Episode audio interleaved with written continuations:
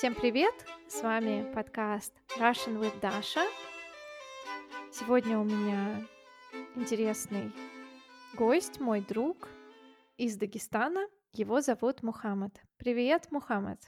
Привет, Даша. Мы с Мухаммадом запишем два выпуска, поговорим о Дагестане, о жизни обычных людей и о языках, на которых говорят в Дагестане, Поэтому, чтобы не пропустить следующий выпуск, подпишитесь на подкаст. И если вы изучаете русский как иностранный, вы можете скачать транскрипцию на русском и английском, став моим патроном. Все ссылки в описании.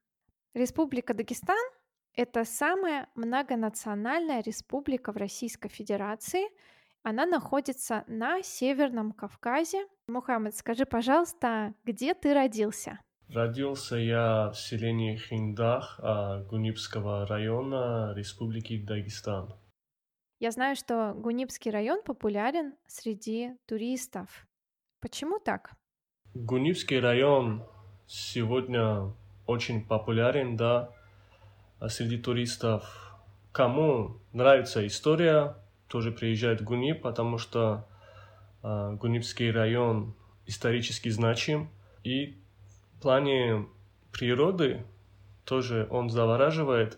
Также, конечно, подействовали слова нашего известного поэта Расула Гамзатова, который, не помню, не скажу сейчас в каком стихотворении, но он, были такие слова «Тот, кто не был в Гунибе, тот не был в Дагестане».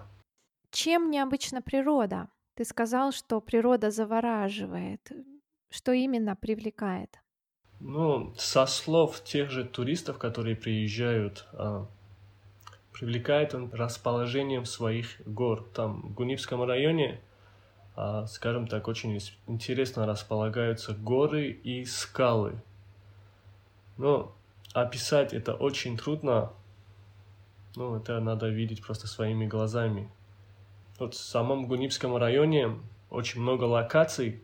Это Салтинский водопад, это Гунибское плато, село-призрак Гамсуталь, это Карадахское ущелье. Так как эти все локации, они находятся именно в Гунибском районе, поэтому любой турист, приезжающий в Республику Дагестан, обязательно он едет э, именно вот туда, в Гунибский район. Угу. Понятно. Ты сказал про село-призрак. Почему оно так называется? И я слышала, что в Дагестане можно найти более 45 сел-призраков. Что такое село-призрак и почему их так много? Действительно, в Дагестане сейчас а, очень много сел, пустых сел. И из них самый популярный среди тех же туристов это село-призрак Гам-Суталь если идти по дорогам, то это село, ты его никак не увидишь, пока к нему не поднимешься. Первое, он находится он на приличной высоте. Второе, расположение этого села, скажем так, оно не прямое, оно все-таки находится прямо на горе. Сейчас там а, уже никто не живет. А, последний житель умер, а, если не ошибаюсь, в 2000 то ли в 14, то ли в 15 году. Но если даже сейчас туда поехать, то обязательно там кто-то будет из туристов. Угу. То есть оно уже не пустое. Да, а как ты думаешь, почему оно опустело? Жизненный фактор. Жить э, в таких условиях очень трудно. Люди поднимались очень высоко в горах и жили там в целях безопасности.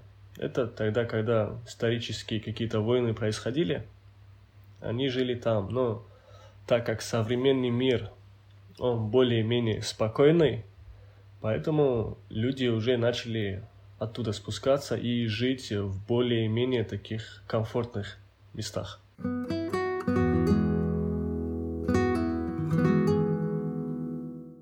Живут люди в селе? Жизнь в селе сейчас а, не сильно отличается от жизни тех людей, которые живут в городах, потому что в современном мире как бы не везде, но в некоторых селах а, есть работа, есть интернет, есть телевидение, поэтому ну, обычный распорядок, ну, так, есть какие тонкости, конечно, допустим, сельский человек, он все же, все же будет заниматься сельским хозяйством, у него будет огород.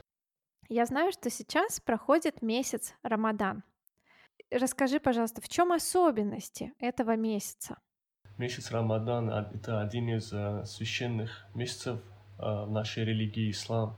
А, особенность э, Рамадана в том, что в этом месяце мы отказываемся от э, пищи и воды днем. Скажем так, это пост. Мы держим пост. А меняется рацион? То есть вы не едите днем, едите ночью, но есть ли какие-то блюда или продукты, которые во время Рамадана вы не едите вообще? Нет, э, у нас нет выбора еды, мы просто э, днем полностью отказываемся от еды и питья, а вечером едим практически все, все, что кладут на стол. Человек, который к этому привык, для него это более-менее легко. Ну, если сказать за себя, э, так как у нас уже сегодня девятый день поста я уже привык. Не так трудно, как в первые дни. А в конце этого месяца а, у нас бывает праздник, скажем так, день, день открытых дверей, и каждый человек у себя дома накрывает большой стол. И в частности, для моего села примечателен этот праздник тем, что где бы ни находились мои односельчане, в этот праздник они все соберутся в своем родном селе. И, ну да, и, и в этот праздник э, мы больше времени проводим со своими семьями, со своими родными.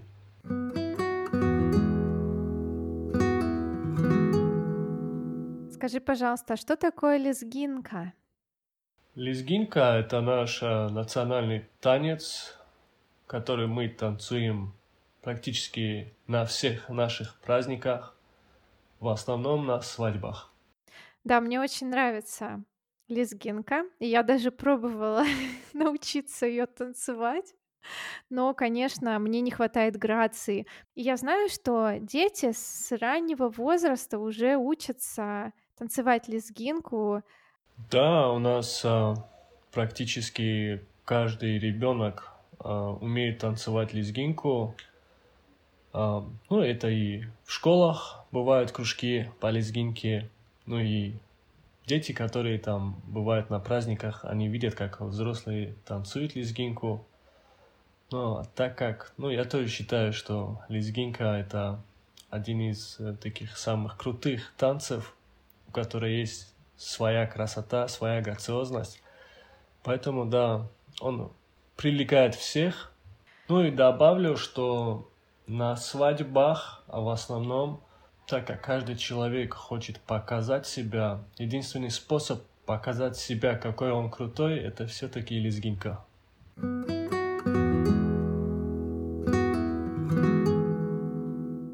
Как нужно одеваться?